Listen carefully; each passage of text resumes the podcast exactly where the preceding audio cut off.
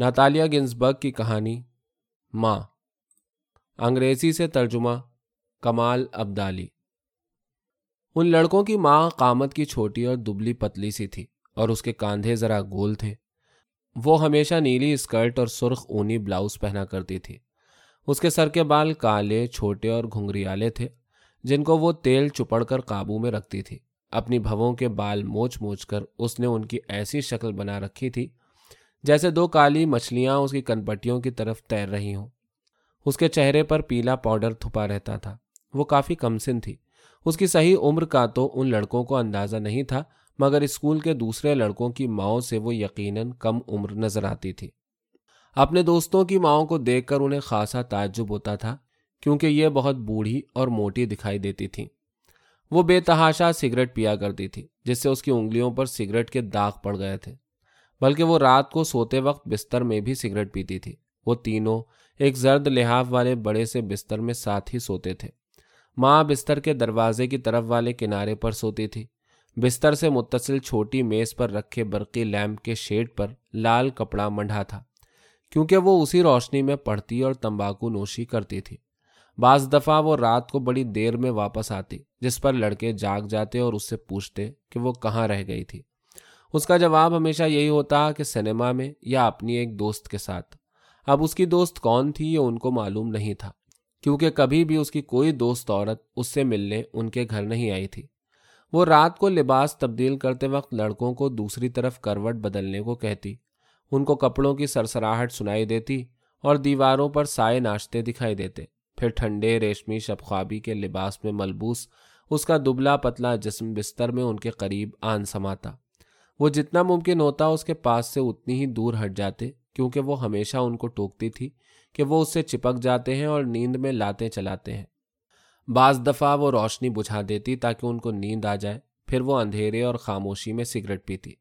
ان کی ماں کسی شمار میں نہیں تھی، گھر کے اہم لوگ تھے نانی اور نانا اور کلیمنتینا خالہ، جو گاؤں میں رہتی تھی اور سنگھاڑوں یا مکئی کے آٹے کے ساتھ کبھی کبھار آ نکلتی تھی۔ اور ملازمہ دیو میرا اور کلی جیوانی، جو تپے دق کا مریض تھا اور بیت کی کرسیاں بنتا تھا۔ دونوں لڑکوں کی نظر میں یہ ہستیاں ایسی تھیں جن پر بھروسہ کیا جا سکتا تھا۔ ان کی بات ماننی ضروری تھی، ان کو ہر کام ٹھیک سے کرنا آتا تھا۔ ان میں عقل بھی تھی اور طاقت بھی، اور وہ آندھیوں اور ڈاکوؤں سے بچا سکتے تھے۔ گھر میں ماں کے ساتھ اکیلے رہنے میں ان لڑکوں کو ڈر لگتا تھا، کیونکہ اس کا رہنا نہ رہنا برابر تھا۔ کسی کام کی اجازت دینا یا اس سے منع کرنا ماں کے بس کی بات نہیں تھی۔ بہت تنگ ہونے پر تھکی تھکی آواز میں صرف وہ یہ کہتی، مت کرو اتنا ہنگامہ، میرے سر میں درد ہے۔ اگر وہ اس سے کسی کام کے لیے اجازت مانگتے تو وہ ان سے کہتی کہ جاؤ، نانی سے جا کر پوچھ لو۔ یا وہ پہلے نہیں کہتی، پھر ہاں پھر دوبارہ نہیں کہتی۔ اس لیے ان کی سمجھ میں نہ آتا کہ کیا کریں۔ جب وہ اپنی ماں کے ساتھ اکیلے گھر سے باہر جاتے تو پریشان اور سہمے سہمے رہتے۔ کیونکہ وہ ہمیشہ غلط طرف مڑ جاتی اور پھر اس کو کسی پولیس کے سپاہی سے راستہ پوچھنا پڑتا۔ دکانوں میں داخل ہوتے یا دکاندار سے چیزوں کے بارے میں کچھ پوچھتے وقت وہ کھسیانی کھسیانی اور جھیپی جھیپی سی لگتی۔ پھر وہ ہمیشہ کچھ نہ کچھ دکان میں بھول آتی، جیسے دستانے یا دستی تھیلا یا مفلر۔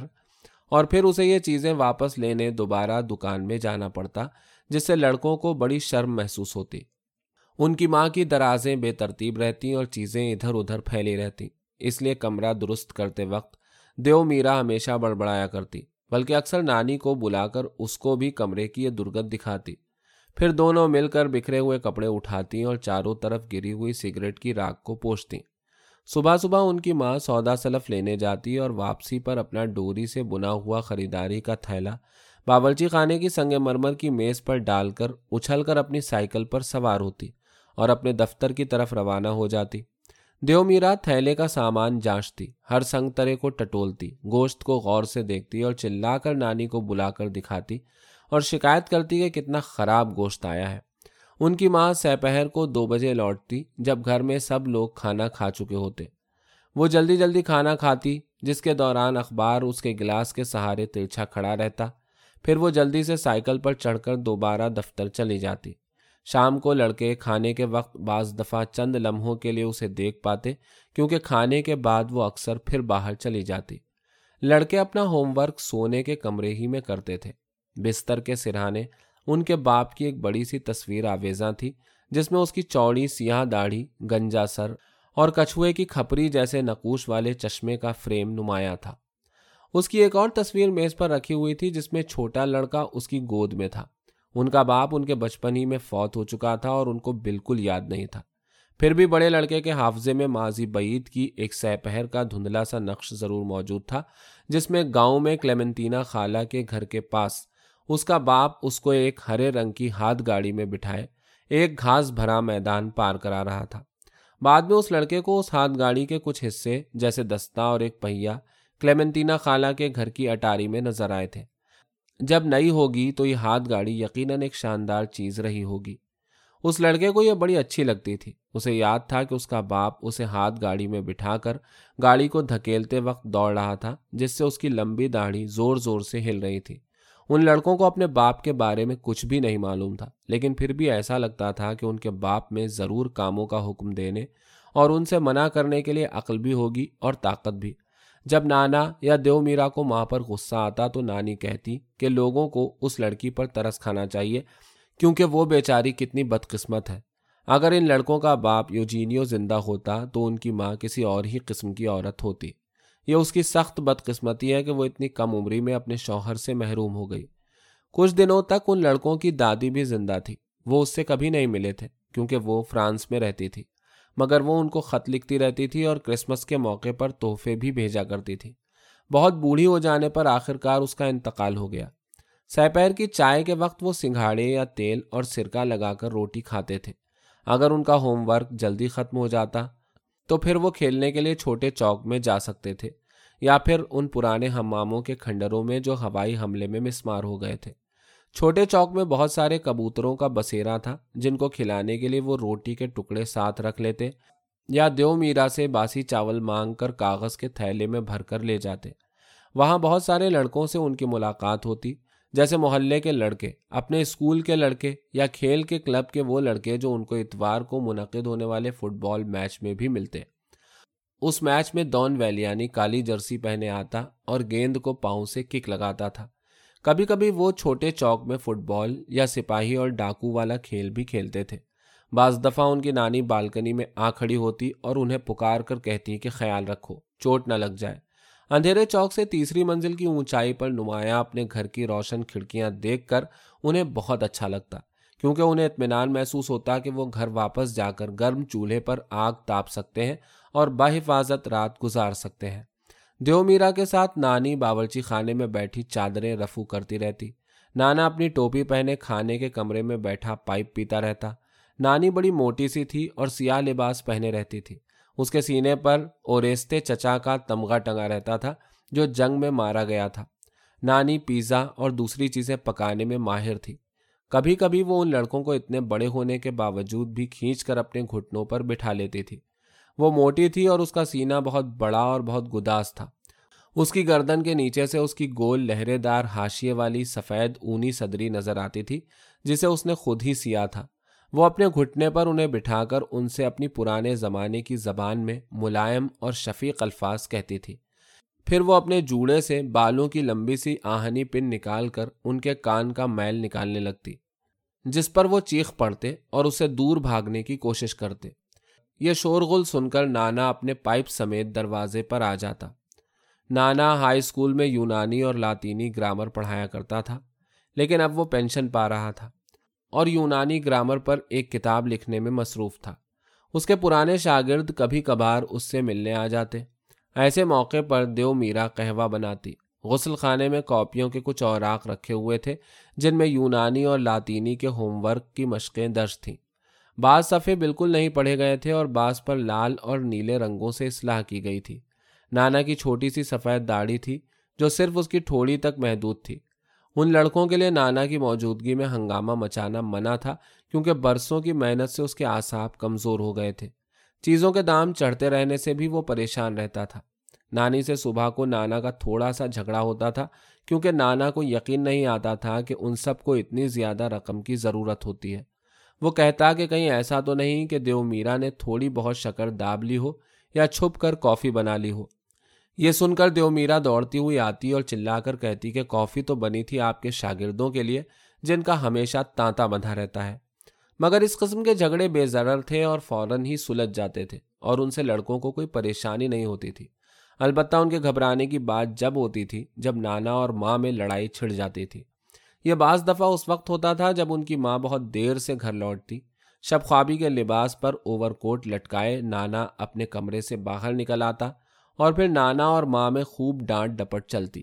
نانا چلاتا، مجھے معلوم ہے تو کہاں تھی، مجھے معلوم ہے تو کہاں رہی، مجھے معلوم ہے تو کیا بن گئی ہے ماں کہتی، تو پھر کیا ہوا، مجھے کوئی پرواہ نہیں ہے اور پھر کہتی، اب دیکھیے، آپ نے میرے بچوں کو جگا دیا۔ اس پر نانا کہتا ہاں کیوں نہیں؟ بڑی فکر ٹھہری تجھے بچوں کی۔ مت نکال منہ سے کوئی لفظ۔ مجھے خوب معلوم ہے کہ تو کیا ہے۔ رنڈی کہیں کی؟ تو رات بھر پگلی کتیا کی طرح آوارہ گھومتی پھرتی ہے۔ پھر نانی اور دیو میرا اپنے اپنے شب خوابی کے لباس پہنے باہر آ کر نانا کو پکڑ کر بس کرو بس کرو کہتی ہوئی اس کے کمرے میں لے جاتی۔ پھر ماں بستر میں آ لیٹتی اور چادر میں منہ ڈالے پھوٹ پھوٹ کر رونے لگتی اور اس کی ہچکیوں کی آواز اندھیرے کمرے میں گونجتی رہتی۔ لڑکوں کو لگتا کہ یقیناً نانا کی بات ہی صحیح ہے اور ماں کا رات کو سنیما جانا یا اپنی دوست عورت سے ملنا غلط بات ہے۔ وہ بڑے مغموم ہو جاتے خوف زدہ اور مغموم، اور اپنے کشادہ اور نرم گرم بستر میں ایک دوسرے سے چپک جاتے۔ بڑا لڑکا، جس کی جگہ چھوٹے لڑکے اور ماں کے بیچ میں تھی، ماں سے پرے ہو جاتا تاکہ ماں کے جسم سے اس کا جسم نہ چھو جائے۔ ماں کے آنسوؤں اور ان سے گیلے ہو جانے والے تکیے سے اسے گھن آتی۔ اس کے خیال میں ماں کا رونا بچوں کے لیے بڑی مصیبت کی بات تھی۔ دونوں لڑکے ماں اور نانا کے جھگڑوں کے بارے میں کبھی بات نہیں کرتے تھے اور بڑی احتیاط برتتے تھے کہ ان جھگڑوں کا موضوع نہ اٹھ کھڑا ہو۔ لیکن دونوں بھائیوں کو ایک دوسرے سے بڑی محبت تھی اور ماں کے رونے کے دوران وہ ساتھ لپٹے رہتے۔ مگر صبح کو اٹھ جانے کے بعد انہیں رات کے وقت کا باہم لپٹنا یاد آنے پر بڑی خفت محسوس ہوتی۔ جیسے وہ ڈرپوک ہوں اور یہ انہوں نے ایک دوسرے کو خوف سے بچانے کے لیے کیا ہو۔ پھر وہ دوسری بات بھی ہوئی تھی جس کا ذکر بھی انہیں گوارا نہیں تھا۔ بہرحال وہ اپنا رنج و غم جلد ہی بھول جاتے، کیونکہ نیا دن شروع ہوتے ہی وہ اسکول جاتے، راستے میں دوستوں سے ملتے جلتے، اور تھوڑی دیر کے لیے اسکول کے پھاٹک کے سامنے کھیلنے لگتے۔ ان کی ماں صبح کے ملگجے اجالے ہی میں اٹھ جاتی، کمر میں بیٹی کوٹ لپیٹے، اور کھڑے ہو کر کمرے کی دیوار میں لگی سلفچی پر جھکی۔ وہ اپنی گردن اور بازوؤں کو صابن سے دھوتی۔ وہ کوشش کرتی تھی کہ لڑکے اس کو نہ دیکھ پائیں، مگر پھر بھی آئینے میں اس کے بھورے رنگ کے سوکھے پتلے سے کاندھوں اور چھوٹی چھوٹی ننگی چھاتیوں پر ان کی نظر پڑ جاتی۔ سردی میں اس کے سینے کی گھنڈیاں ابھر آتی اور ان کا رنگ گہرا ہو جاتا۔ وہ بازو اونچے کر کے اپنی گھنے پیش دار بالوں سے بھری بغلوں میں پاؤڈر لگاتی۔ لباس بدلنے کے بعد وہ اپنی بھووں کے بال نکالنا شروع کرتی۔ جس کے لیے وہ آئینے کے بالکل نزدیک آ کر اپنی شکل دیکھتی اور ہوٹوں کو پوری طاقت سے بھینچ لیتی۔ پھر وہ اپنے چہرے پر ڈھیر سی کریم پوت کر کے ایک گلابی پف کو زور سے جھٹک جھٹک کر چہرے پر پاؤڈر لگاتی۔ اس سے اس کا چہرہ پیلا ہو جاتا۔ بعض صبحوں کو اس کا موڈ بڑا اچھا ہوتا اور وہ لڑکوں سے بات کرنا چاہتی۔ وہ ان سے ان کے اسکول اور ان کے دوستوں کے بارے میں سوال پوچھتی اور خود اپنے اسکول کے زمانے کی باتیں سناتی۔ جیسے یہ کہ اس کی ایک سینورینا دیرچے نام کی استانی تھی جو خاصی بوڑھی تھی لیکن جوان نظر آنے کی کوشش کرتی تھی۔ پھر ماں اپنا کوٹ پہن کر اور ڈوری سے بنا ہوا خریداری کا تھیلا اٹھا کر جھک کے لڑکوں کو چومتی اور اسکارف سر کے گرد لپیٹے، خوشبودار پیلے پاؤڈر سے چہرہ مزین کیے، تیزی سے باہر نکل جاتی۔ لڑکوں کو اس بات سے بڑی حیرت ہوتی تھی کہ وہ اس ماں کے بچے ہیں۔ اس سے کہیں کم حیرت کی بات یہ ہوتی کہ ان کو نانی یا دیو میرا نے جنا ہوتا، کیونکہ ان کے بڑے ڈیل ڈال والے گرم جسم تھے جو ان کو خوفناک چیزوں سے بچا سکتے تھے اور طوفانوں اور ڈاکوؤں سے محفوظ رکھ سکتے تھے۔ یہ سوچ کر لڑکوں کو بہت تعجب ہوتا کہ یہ عورت ان کی ماں تھی اور وہ اتنے دن اس کے ننھے سے پیٹ میں رہے ہیں۔ ان کو یہ سکھایا گیا تھا کہ بچے پیدائش سے پہلے ماں کے پیٹ میں رہتے ہیں، اس لیے انہیں اس رحم کی پیداوار ہونا کچھ عجیب بھی لگتا تھا۔ اور اس بات پر تھوڑی سی شرم بھی آتی تھی۔ یہ اور حیرت انگیز بات لگتی تھی کہ اس ماں نے اپنی چھوٹی چھوٹی چھاتیوں سے انہیں دودھ بھی پلایا ہے۔ بہرحال، اب چھوٹے بچوں کو کھلانے پلانے کی ذمہ داری اس پر نہیں باقی رہی تھی۔ اور وہ لڑکے ہر صبح یہ دیکھتے تھے کہ ان کی ماں خریداری سے واپس لوٹتے ہی بے فکری سے اور خوش و خرم تیز تیز سائیکل چلاتی گھر سے چلی جاتی تھی۔ اب یقیناً وہ ان کی کچھ نہیں رہی تھی۔ نہ وہ اس کی ذات پر اعتماد کر سکتے تھے۔ نہ ہی کچھ پوچھ سکتے تھے۔ یقیناً بہت ساری دوسری مائیں، مثلا ان کے اسکول کے دوستوں کی مائیں ایسی تھیں جن سے ہر طرح کے سوال کیے جا سکتے تھے۔ ان لڑکوں کے دوست اسکول میں چھٹی ہوتے ہی اپنی ماؤں سے ملنے کے لیے دوڑتے۔ وہ ان ماؤں سے دنیا بھر کی باتیں پوچھتے۔ ان کی مائیں ان کی ناک پوچھتی ان کے اوور کوٹ کے بٹن بند کرتی اور ان کا ہوم ورک اور کامکس دیکھتی۔ یہ کافی معمر مائیں تھیں جو ہیٹ یا چہرے کی جالی یا سمور کا گلو بند لگائے رکھتی اور تقریباً ہر روز ماسٹر صاحب سے جا کر بات چیت کرتی۔ یہ مائیں نانی اور دیو میرا سے ملتی جلتی عورتیں تھیں۔ یہ بھاری بھرکم، پلپلے، تحکمانہ شان والے جسموں کی مالکائیں ایسی شخصیتیں تھیں جن سے غلطیاں نہیں ہوتی تھیں، جن کی چیزیں کھوئی نہیں جاتی تھیں، جو باہر جاتے وقت درازوں کو بے ترتیب نہیں چھوڑا کرتی تھیں، جو رات کو بہت دیر کر کے نہیں واپس ہوتی تھی ان کے مقابلے میں ان کی ماں خریداری سے واپسی پر فوراً بھاگ نکلتی تھی ویسے تو وہ ٹھیک سے خریداری بھی نہیں کر سکتی تھی۔ قصائی اس کو خراب مال دیتا اور دکاندار اکثر اس کو کم ریزگاری واپس کرتے۔ وہ جب روانہ ہو جاتی تو اس کو پکڑنا ناممکن تھا، لیکن اس کو جاتے دیکھ کر لڑکے دل ہی دل میں حیرت اور فخر بھی محسوس کرتے۔ اس کا دفتر کیسا تھا یہ تو ان کو معلوم نہیں تھا، کیونکہ وہ دفتر کا کبھی ذکر ہی نہیں کرتی تھی۔ البتہ وہ فرانسیسی اور انگریزی میں خطوط لکھنے اور ٹائپ کرنے کا کام کرتی تھی۔ انہیں لگتا تھا کہ وہ اس کام میں شاید ماہر ہوگی۔ ایک دن جبکہ وہ لڑکے ڈان ویلیانی اور کھیل کے کلب کے ساتھیوں کے ساتھ سیر کرنے نکلے تھے، تو واپسی پر انہیں اپنی ماں ایک نواحی قہوہ خانے میں نظر آئی۔ وہ قہوہ خانے کے اندر تھی اور اسے انہوں نے کھڑکی سے دیکھا تھا۔ ایک مرد اس کے ساتھ بیٹھا ہوا تھا۔ ان کی ماں کا چو خانے والا اسکارف میز پر پھیلا ہوا تھا۔ وہیں پر اس کا پرانا گھڑیال کی کھال والا دستی تھیلا بھی رکھا ہوا تھا، جسے وہ اچھی طرح پہچانتے تھے۔ مرد ایک ڈھیلا سا ہلکے رنگ کا اوور کوٹ پہنے ہوئے تھا۔ اس کی بھورے رنگ کی مونچھیں تھیں اور وہ ان کی ماں سے مسکراتے ہوئے باتیں کر رہا تھا۔ ان کی ماں کے چہرے پر بڑی بشاشت تھی، اطمینان اور بشاشت، جس سے گھر پر اس کا چہرہ ہمیشہ محروم رہتا تھا۔ ماں کی نگاہیں اس مرد کے چہرے پر مرکوز تھیں اور دونوں ایک دوسرے کے ہاتھ میں ہاتھ ڈالے بیٹھے تھے۔ ماں کو لڑکے نظر نہیں آئے۔ لڑکے دون ویلیانی کے ساتھ ساتھ چلتے رہے، جس نے سب کو تیز تیز چلنے کی تاکید کی تاکہ وہ ٹرام پکڑ سکے۔ جب وہ سب ٹرام پر سوار ہو گئے تو چھوٹا لڑکا اپنے بھائی کے نزدیک آیا اور بولا، ممی کو دیکھا تھا نا تم نے؟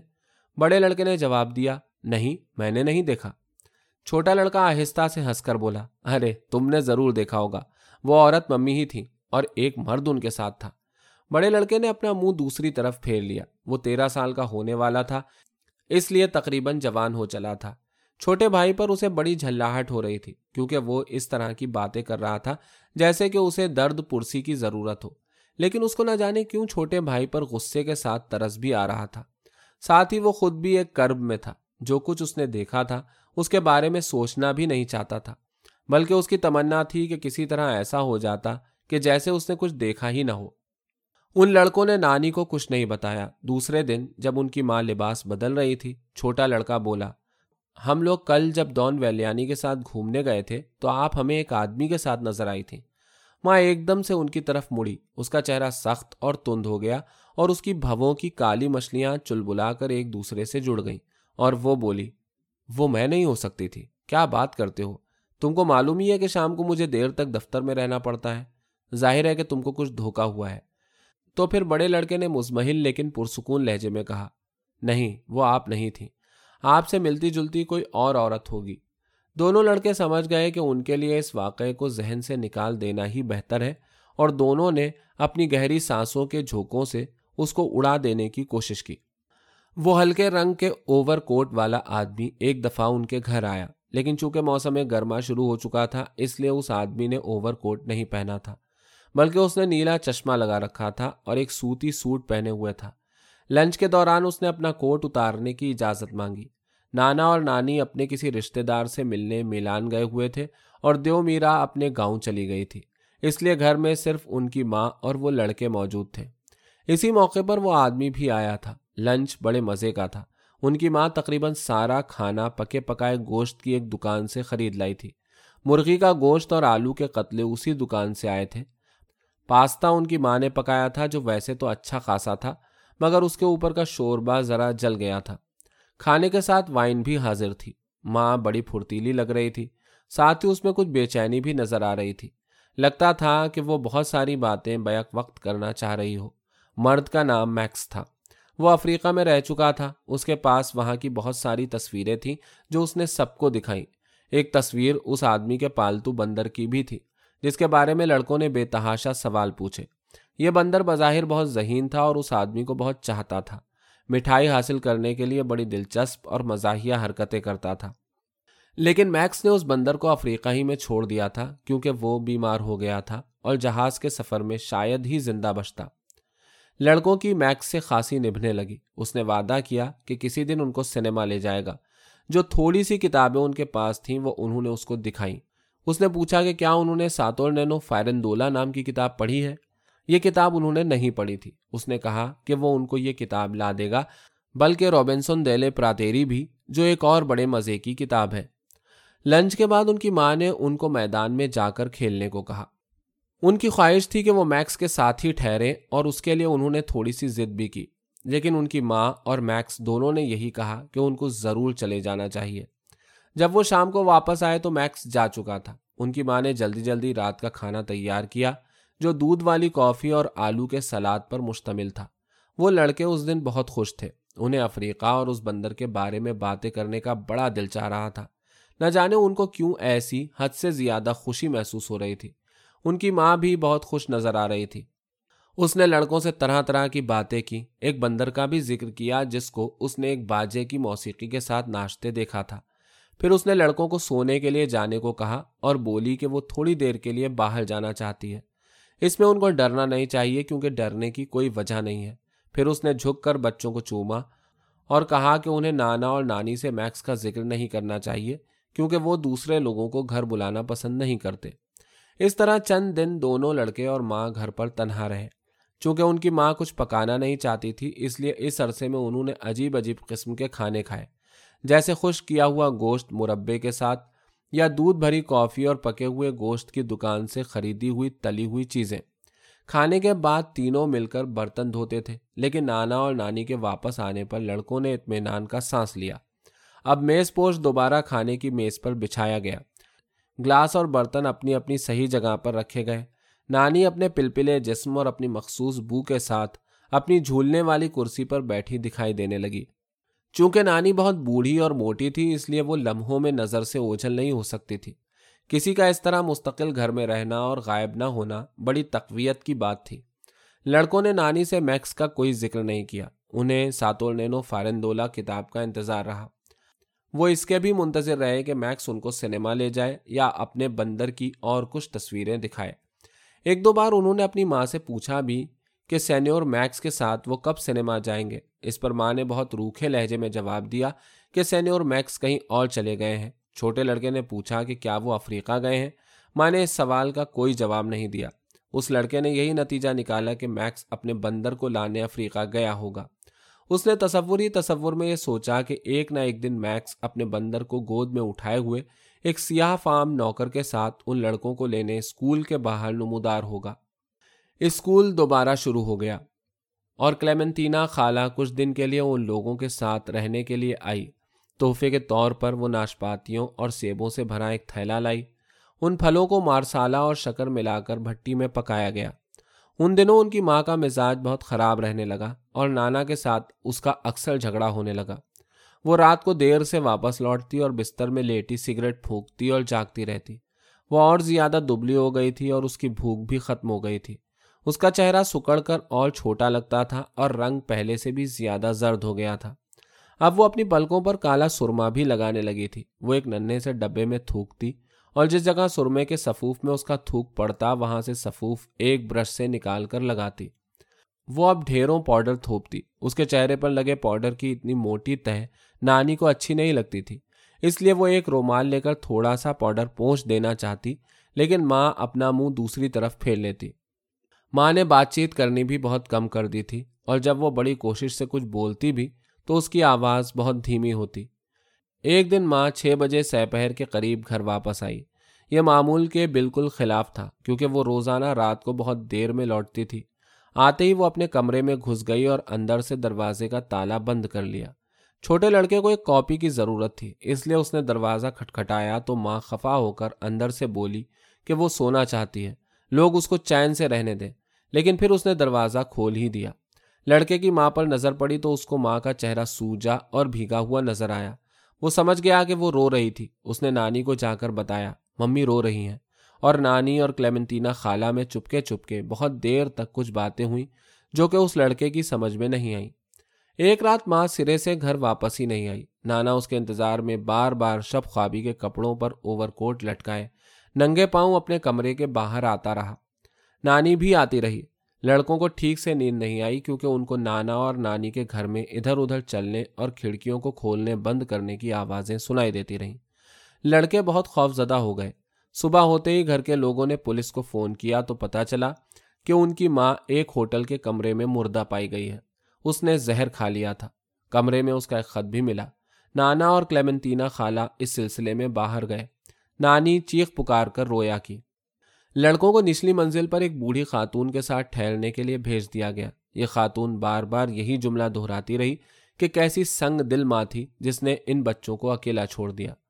ماں کی لاش گھر لائی گئی۔ جب اس کو نہلا دھلا کر اور کپڑے بدل کر بستر پر لٹا دیا گیا، تو پھر لڑکوں کو مردہ ماں کے دیدار کے لیے بلایا گیا۔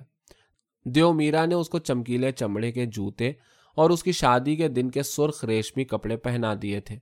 وہ اس وقت ایک ننھی سی گڑیا لگ رہی تھی۔ اس پرانے کمرے میں پھول اور موم بتیاں کچھ عجیب سی لگ رہی تھی دیو میرا کلیمنتینا خالہ اور نانی گھٹنوں کے بل جھکی ہوئی دعائیں پڑ رہی تھیں۔ انہوں نے سب کو یہ بتایا تھا کہ ماں غلطی سے زہر کھا گئی تھی، کیونکہ اگر پادری کو پتہ چل جاتا کہ ماں نے خودکشی کی تھی، تو وہ مردے کی مذہبی رسوم بچا لانے کے لیے ہرگز ان کے گھر نہ آتا۔ دیو میرا نے لڑکوں کو کہا کہ ماں کو بوسا دیں۔ ان کو شرم تو بہت آئی، لیکن آخرکار انہوں نے ماں کے دونوں ٹھنڈے گالوں پر یکے بعد دیگرے بوسا دیا۔ پھر جنازہ نکلا۔ قبرستان جانے کے لیے پورا شہر پار کرنا پڑا، جس میں بہت دیر لگی۔ جنازے میں دون ویلیانی بھی شامل تھا اور کھیل کے کلب کے بہت سارے دوسرے بچے بھی۔ قبرستان میں بڑی سردی تھی اور بہت تیز ہوا چل رہی تھی۔ جب وہ آخری رسومات ادا کر کے واپس لوٹے تو نانی کے آنسو نکل آئے۔ اور پھر جب دروازے کے قریب رکھی ہوئی ماں کی سائیکل پر نانی کی نظر پڑی تو وہ دہاڑے مار کر رونے لگی۔ ماں کی نئی رخصت کا سما اس کی ہمیشہ کی سائیکل سواری سے ملتا جلتا تھا، جس میں وہ بھاگتی ہوئی اپنی سائیکل پر چڑھتی۔ اس کا پابندیوں سے مبرہ جسم اور اڑتا اسکارف تیزی سے نظروں سے دور ہونے لگتے۔ پھر چند لمحوں میں ہی وہ بالکل اوجھل ہو جاتی۔ دون ویلیانی نے لڑکوں سے کہا کہ اب ان کی ماں جنت میں پہنچ گئی ہے۔ یا تو اس کو معلوم نہیں تھا کہ ان کی ماں نے خود اپنی جان لی ہے، یا اس کو معلوم تو تھا، مگر وہ ویسے ہی یہ بات کہہ رہا تھا۔ بہرحال، لڑکوں پر یہ قطعی طور پر واضح نہیں تھا کہ جنت ہے بھی یا نہیں، کیونکہ نانا کے خیال میں جنت جیسی کسی چیز کا وجود نہیں تھا اور نانی کے خیال میں ضرور تھا۔ اور ان کی ماں نے ان کو یہ بتایا تھا کہ ننے فرشتوں اور خوبصورت موسیقی والے جس جنت کا ذکر کیا جاتا ہے، اس کا وجود تو نہیں ہے۔ مگر مرنے کے بعد لوگ ایک ایسی جگہ پہنچ جاتے ہیں جہاں نہ وہ اچھے ہوتے ہیں، نہ بیمار، اور جہاں ان کو کسی چیز کی خواہش نہیں ہوتی۔ البتہ انہیں اطمینان اور پورا سکون میسر رہتا ہے۔ کچھ دنوں کے لیے لڑکے کلیمنتینا خالہ کے ساتھ گاؤں میں رہے۔ وہاں ہر شخص ان کے ساتھ بڑی شفقت سے پیش آیا۔ سب نے بچوں کو گلے لگایا اور بوسا دیا، جس پر انہیں بڑی شرم آئی انہوں نے پھر کبھی آپس میں اپنی ماں یا میکس کے بارے میں بات نہیں کی۔ خالہ کی اٹاری میں ان کو ساتور نینو فیرندولا مل گئی، جس کو انہوں نے بار بار پڑھا، کیونکہ یہ کتاب ان کو بہت مزے کی لگی۔ بڑے لڑکے کو اکثر اپنی ماں کی یاد آیا کرتی تھی، خاص طور پر اس دن کا منظر جس میں وہ قہوہ خانے میں میکس کے ساتھ بیٹھی ہوئی تھی۔ اس کا ہاتھ میکس کے ہاتھ میں تھا اور اس کا چہرہ غیر معمولی طور پر بشاش اور مطمئن تھا۔ لڑکے کے ذہن میں یہ خیال بھی آیا تھا کہ ممکن ہے میکس کے افریقہ واپس چلے جانے اور ہمیشہ کے لیے بچھڑ جانے کے غم میں ماں نے زہر کھا لیا ہو۔ لڑکے کلیمنتینا خالہ کے کتے بابی کے ساتھ خوب کھیلے۔ وہیں انہوں نے درخت پر چڑھنا بھی سیکھا جو ان کو پہلے نہیں آتا تھا۔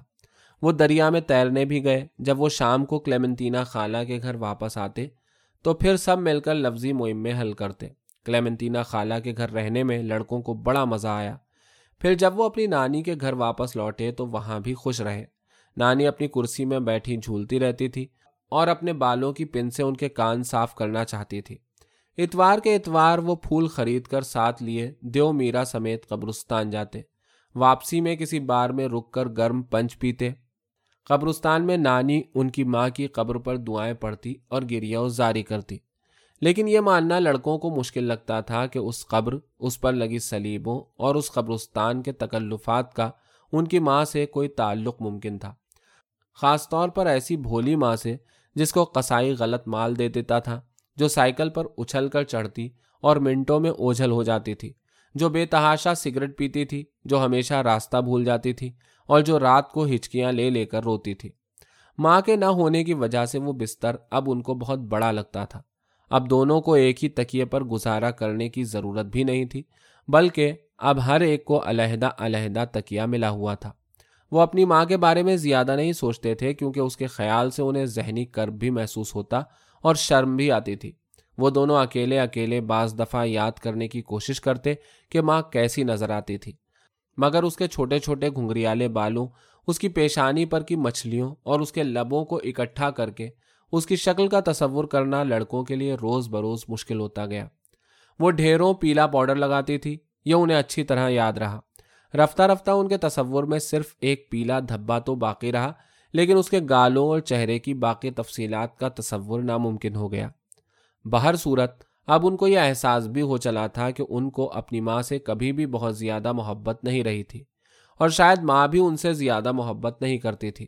اگر وہ واقعی ان سے محبت کرتی، تو یوں زہر کھا کر ختم نہ ہو جاتی۔ انہوں نے خود اپنے کانوں سے دیو میرا اور قلی اور نچلی منزل کی خاتون کو زہر کھانے کے واقعے کے بارے میں باتیں کرتے سنا تھا۔ اس لیے یہ صحیح بات ہی ہوگی۔ اسی طرح بہت سال گزر گئے اور وہ لڑکے بڑے ہو گئے اور اس عرصے میں اتنے سارے نئے واقعات پیش آئے کہ وہ چہرہ جس سے ان کو کبھی بھی زیادہ محبت نہیں تھی، ان کی یادداشت سے ہمیشہ ہمیشہ کے لیے محف ہو گیا۔